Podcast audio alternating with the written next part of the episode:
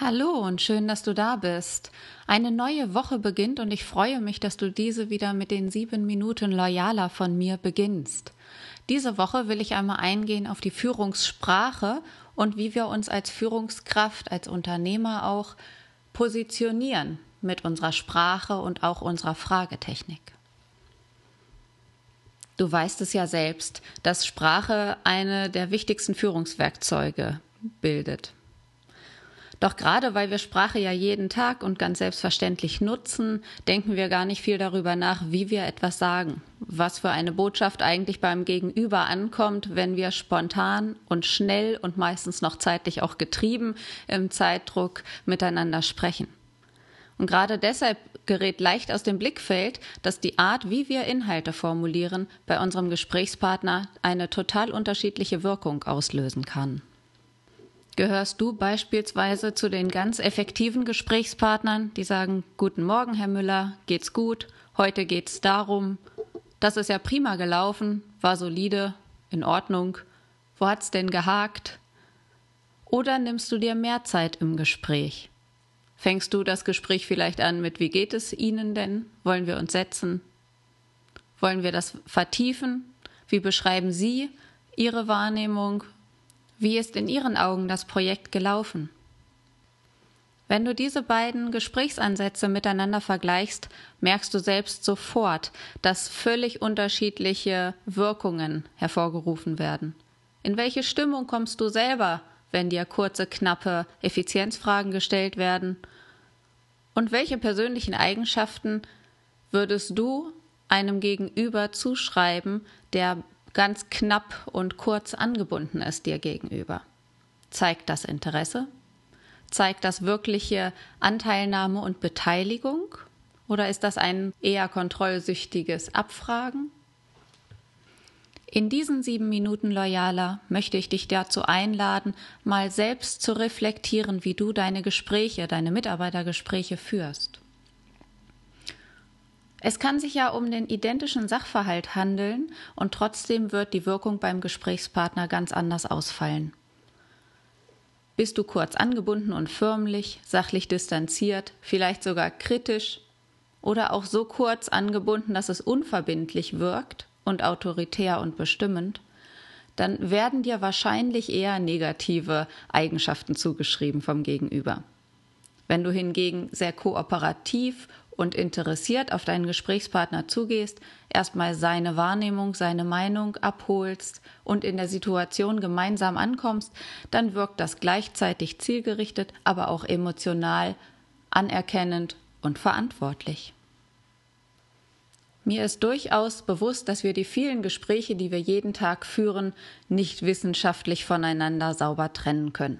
Es gibt unterschiedliche Gesprächssituationen und deshalb sind auch unterschiedliche Formulierungen erforderlich. Und es gibt auch nicht immer ein eindeutiges richtig oder falsch.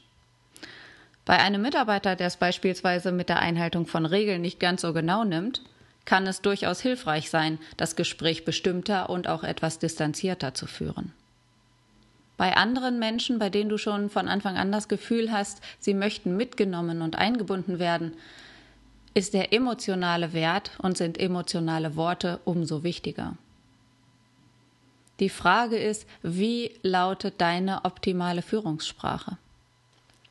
Wenn du gerade dabei bist, den Führungsstil in deinem Unternehmen Schritt für Schritt anzupassen und zukunftsfähig zu machen, ist es sinnvoll, gerade in solchen Mitarbeitergesprächen schon vorher zu überlegen, was willst du genau ansprechen und in welcher Art und Weise und auch hinterher deinen eigenen Sprachgebrauch zu reflektieren oder einen Kollegen oder einen Mitarbeiter um Feedback zu deinen Formulierungen zu beten. Aus jahrelanger Unternehmenskommunikation kenne ich sehr gut den Satz, wer fragt, der führt. Es geht also viel um Fragetechniken und Fragekompetenzen, wenn wir mit unseren Gesprächspartnern bestimmte Ziele verfolgen. Und da wir gerade als Unternehmer und Führungskraft heute nicht mehr so sehr fachliche Autorität haben müssen, sondern in stärkerem Maße Sparringspartner, Moderator, Treiber von Ideen oder auch Mentor sind. Deshalb ist eine wesentliche Voraussetzung für unsere neue Führungsrolle, eine professionelle Fragekompetenz und gepaart mit der Fähigkeit zum Zuhören. Und auch wenn Fragen zunächst erstmal den Arbeitsprozess ein wenig verlangsamen, zahlt es sich aus meiner Erfahrung aus, Mitarbeiter intensiv einzubinden. Und bessere Ergebnisse und motiviertere Mitarbeiter siehst du selber schon als kurzfristige Quick Wins. Das geht immer recht schnell. Sicherlich kennst du sehr genau den Unterschied zwischen offenen und geschlossenen Fragen. Wenn du möglichst viele Informationen aus Sicht deines Mitarbeiters gewinnen willst, dann stellst du offene Fragen, die sogenannten W-Fragen. Wie wollen Sie das Projekt angehen? Was ist Ihnen besonders gut gelungen? Was ist Ihnen bei der Projektfortführung besonders wichtig? Für wen könnte dieses Angebot noch interessant sein? Und was wollen wir dem Kunden ergänzend anbieten? Auf die W-Fragen folgen natürlich ausführlichere Antworten.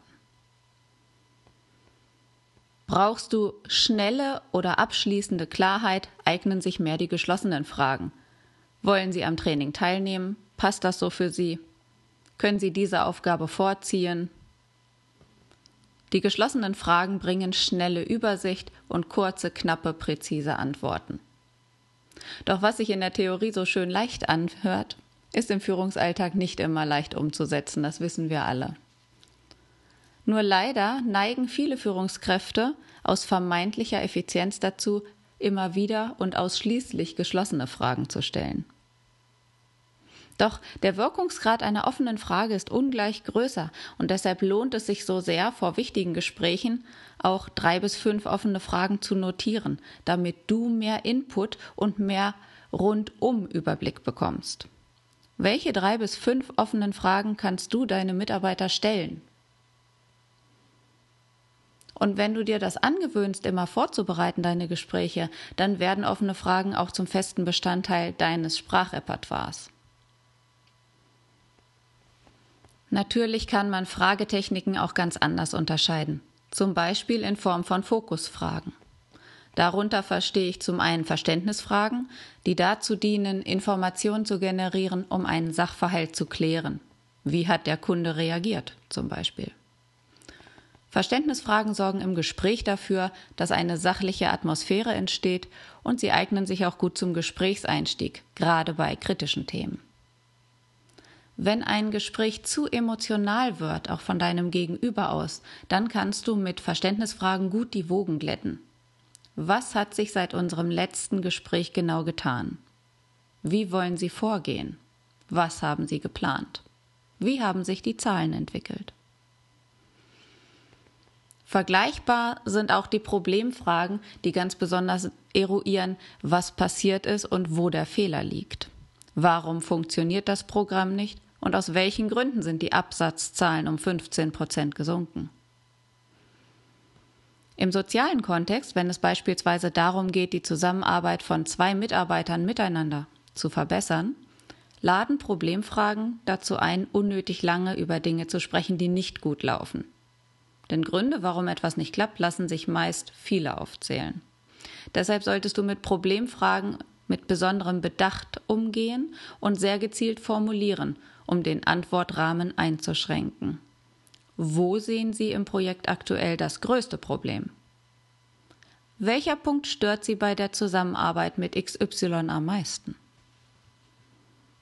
In unseren Mentorings begleiten wir Vorgesetzter Vorgesetzte und Mitarbeiter miteinander in dieser Gesprächsmoderation, um warm zu werden miteinander, auch besonders wenn es um Teamprozesse geht. Und ich werde in den kommenden Podcast-Episoden noch mehr auf Mitarbeitergespräche eingehen, also freue ich mich, wenn du auch nächste Woche wieder reinhörst und wünsche dir jetzt einen guten Wochenstart. Bis bald!